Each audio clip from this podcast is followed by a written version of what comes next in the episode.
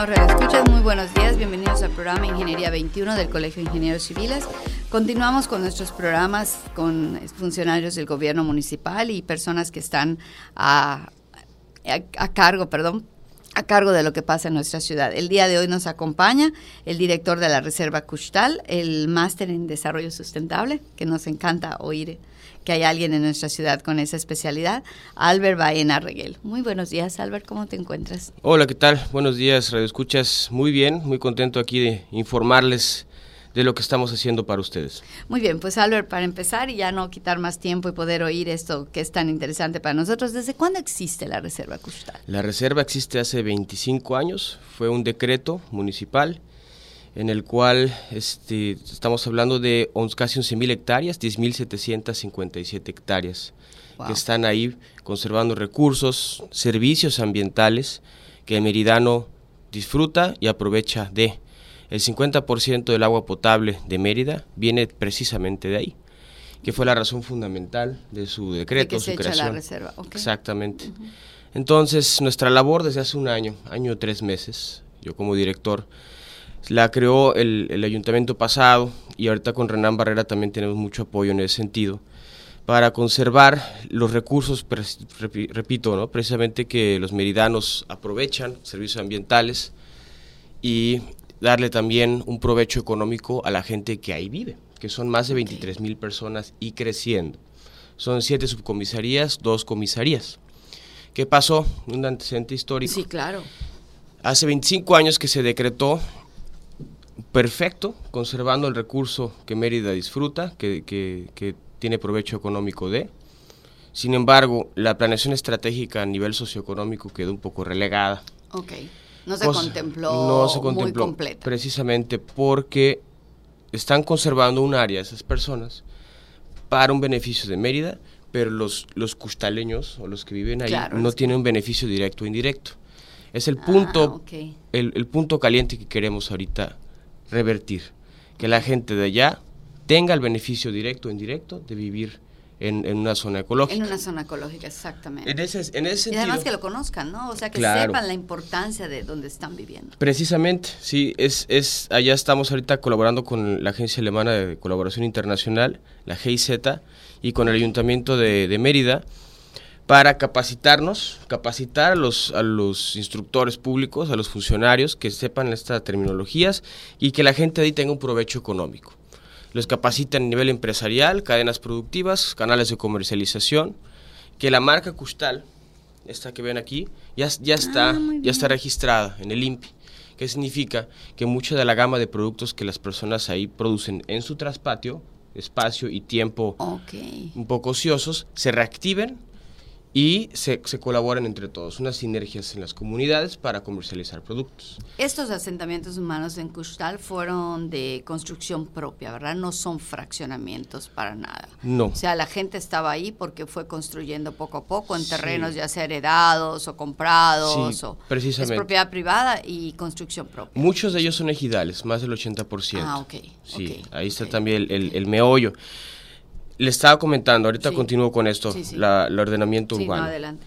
Este, y el, el, otro es pago por servicios ambientales, ¿no? Uno, proyectos productivos sostenibles, es una rama, y el otro es pago por servicios ambientales, y con todo lo que retribuye esto.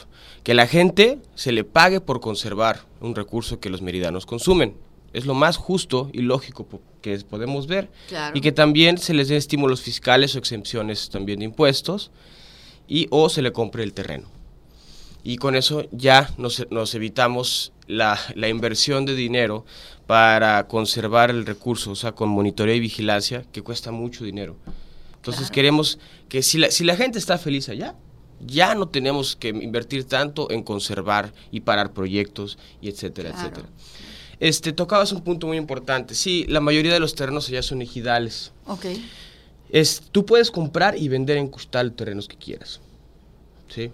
La cuestión, tienes que acatarte a lo que diga el programa de manejo. El programa de manejo es la Biblia y la radiografía de, la operación de la reserva y de la legitimación también de la misma, con todo lo que es leyes y reglamentos y normas. Pero también te dice la zonificación.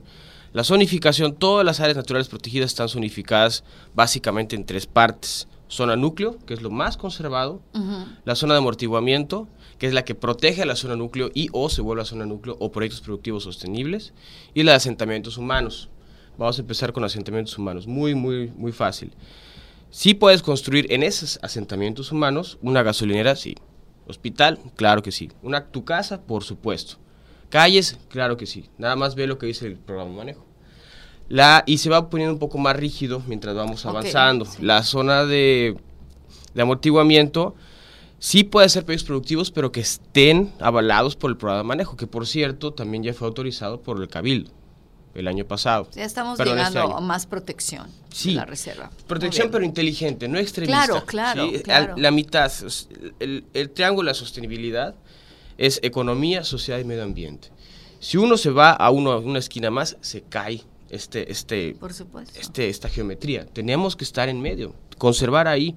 Entonces, y regresando a la zonificación, la zona núcleo, ahí puede hacer senderismo en ciertas partes, investigación científica también, ecoturismo, ok, pero nada de remover vegetación o sacar tierra o piedra. Eso está prohibido en toda la reserva si no tienes un permiso.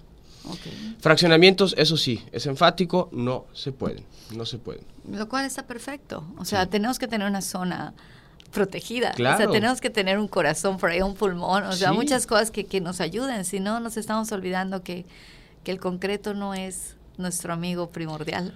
Pues, para claro, ¿qué pasa aquí? Necesita una administración. Claro, claro. Y, y lo que estamos viendo en el mundo, ¿no? Eh, degradación ambiental, las consecuencias por, por el mal manejo de estos sistemas ya nos están empezando a afectar. Y no es una labor emocional, altruista, eh, moralista, está incluido de, pero también es, es, es lógica consecuente. Si no conservamos esto el día de hoy, no vamos a tener una buena ciudad en el futuro. Entonces eso igual es algo que, que quiero que entiendan. Hay, es un proceso igual de, ahorita ya tenemos el Fondo Municipal Verde, tenemos varias líneas de proyectos. Ese fondo municipal les da la, nos da la capacidad para, para aceptar donaciones o, apoyos o como ustedes gusten y también que se, se contabilice fiscalmente.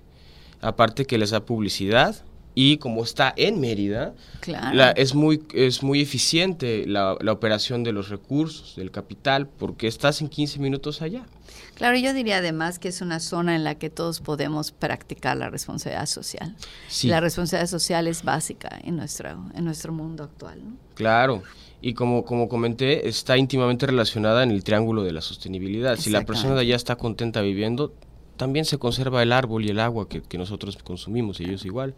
Y además si se hacen productivos, que es una de las cosas más importantes, es también consumir lo que se está produciendo en nuestra propia ciudad. E Precisamente. impulsar la economía. Claro. ¿Cuáles son los objetivos específicos además de los proyectos? O sea, si hablamos un poquito de qué están produciendo, ¿nos podrías comentar algo que ya estuviera en línea o que está produciéndose? Ok, este, vamos a hablar de objetivos. El objetivo principal del, del organismo público descentralizado, que somos un organismo público descentralizado, es conservar la extensión de la reserva en sus 10.757 hectáreas, evitar la degradación ambiental en todos los ámbitos bióticos o abióticos. Bióticos es todo lo vivo y abiótico es aire, agua, tierra. En tierra todavía queda en, en, discusión. Pero bueno, es conservar esto para Mérida, es nuestra principal labor pero también darle un beneficio a la gente que ahí vive. Y, y llegando a lo que preguntaste también, ¿qué estamos haciendo ahorita? De hecho, registramos una gama de productos que tengan una congruencia con, la, con el potencial productivo en sistemas de traspatio. Okay, Miel, mermeladas, artesanías, textiles, este, curtidos, etcétera, etcétera. ¿A qué va esto? Son, de hecho, son ya tecnificaciones de gobiernos anteriores que nada más estamos reactivando, nada más, ok, ya lo sabes, ya tienes esta infraestructura de muy buena calidad que queremos reutilizar con sistemas semicerrados, ¿no? O sea, tienen, tienen animales y tienen plantas y ahí puede ser un sistema sinérgico de energía y materia. También, sí, sí, sí. Ya estamos en, en primeras negociaciones con, con, empresas corporativos que tienen un déficit de, pues, de entrada de productos para producir lo que ellos venden y nosotros queremos generar ahí canales para, para pues que ellos tengan ahí un, distribuidor con nosotros. Que tengan este uno más, insumos, sí. Uno, más. Así es. ¿Algún plan para la reserva? Ah, ya nos manejaste muchos. ¿Algún plan que estén elaborando para que esto sea a largo plazo? Para que lo que ya se logró con el cabildo, lo que ya lograste ahorita, que, que esta gente sienta más poder estar dentro de la reserva y ser productivo. ¿Algún plan a largo plazo que nos puedas compartir? Muchos, muchos, pero enfocados principalmente ahorita la prioridad número uno. Por cierto, paréntesis, el, el, OPD significa que, organismo público descentralizado, significa que no depende de tiempos políticos. entonces los programas y proyectos que estamos ahorita implementando precisamente tienen más legitimidad porque no se van cortados. Okay, no lo tengo que terminar con el sexenio, ¿no? Exacto. Entonces eso es un valor muy importante que hay que considerar.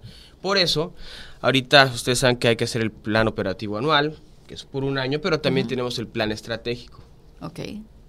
En ese sentido, tenemos varias, varias líneas. La principal es precisamente generar esas cadenas productivas con las personas, que ya se crea el mecanismo de financiamiento por pago por servicios ambientales, que es agua, captura de dióxido de carbono, polinización, biodiversidad, etc. O sea, que tengan una, un ingreso. Un ingreso, claro, pero nacional e internacional. Se pueden conjuntar varias líneas ahí de inversión.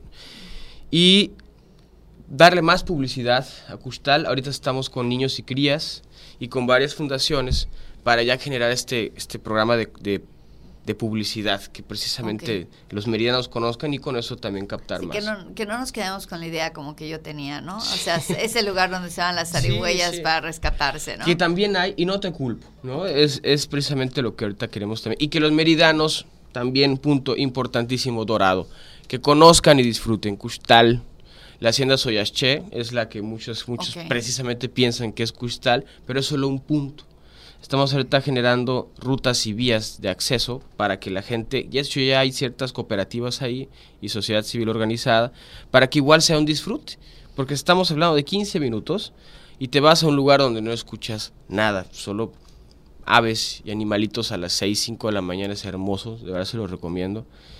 Y te distraes, sí, exacto.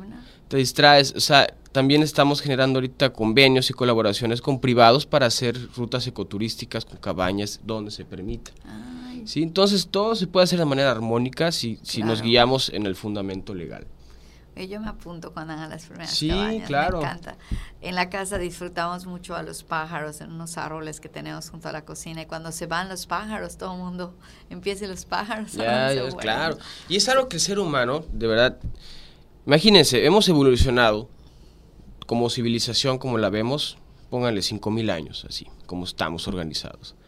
De repente en los últimos 80 años, ya dejamos de estar en contacto constante con la naturaleza. Estamos en, en, estructuras que no tienen nada que ver con el ambiente natural. Estamos encerrados. Y, y estamos seguros que esto tiene, y lo hemos visto, consecuencias psicológicas. Estamos diseñados para estar en contacto con la naturaleza y en 80 años, créame que en, en la escala de evolución no nos podemos adaptar mentalmente. Pues muchísimas gracias, Albert. Eh, es muy interesante conocer lo que se está haciendo con un área que conocemos totalmente solamente a veces por periódico, por Google Maps o por alguna otra tecnología. Pues, estimados radioescuchas, les invitamos a visitarla les invitamos a que estemos un poco más enterados todos de lo que se está haciendo, de algo tan importante que se está haciendo en nuestra ciudad. 11 mil hectáreas se dicen fácil, pero no se pasean ni se mantienen fácil. Y bueno, pues como colegio te damos mucho las gracias de habernos permitido estar contigo aquí en el programa y de compartir con nosotros todos estos este conocimiento y estos objetivos de la reserva. Muchas gracias por este día. Les esperamos para escucharnos otra vez el próximo miércoles. Se despide de ustedes Tere Ramírez, recordándoles que la ingeniería también se encuentra ahí alrededor de Cristal y en todo lo que nos rodea. Buenos días. Gracias.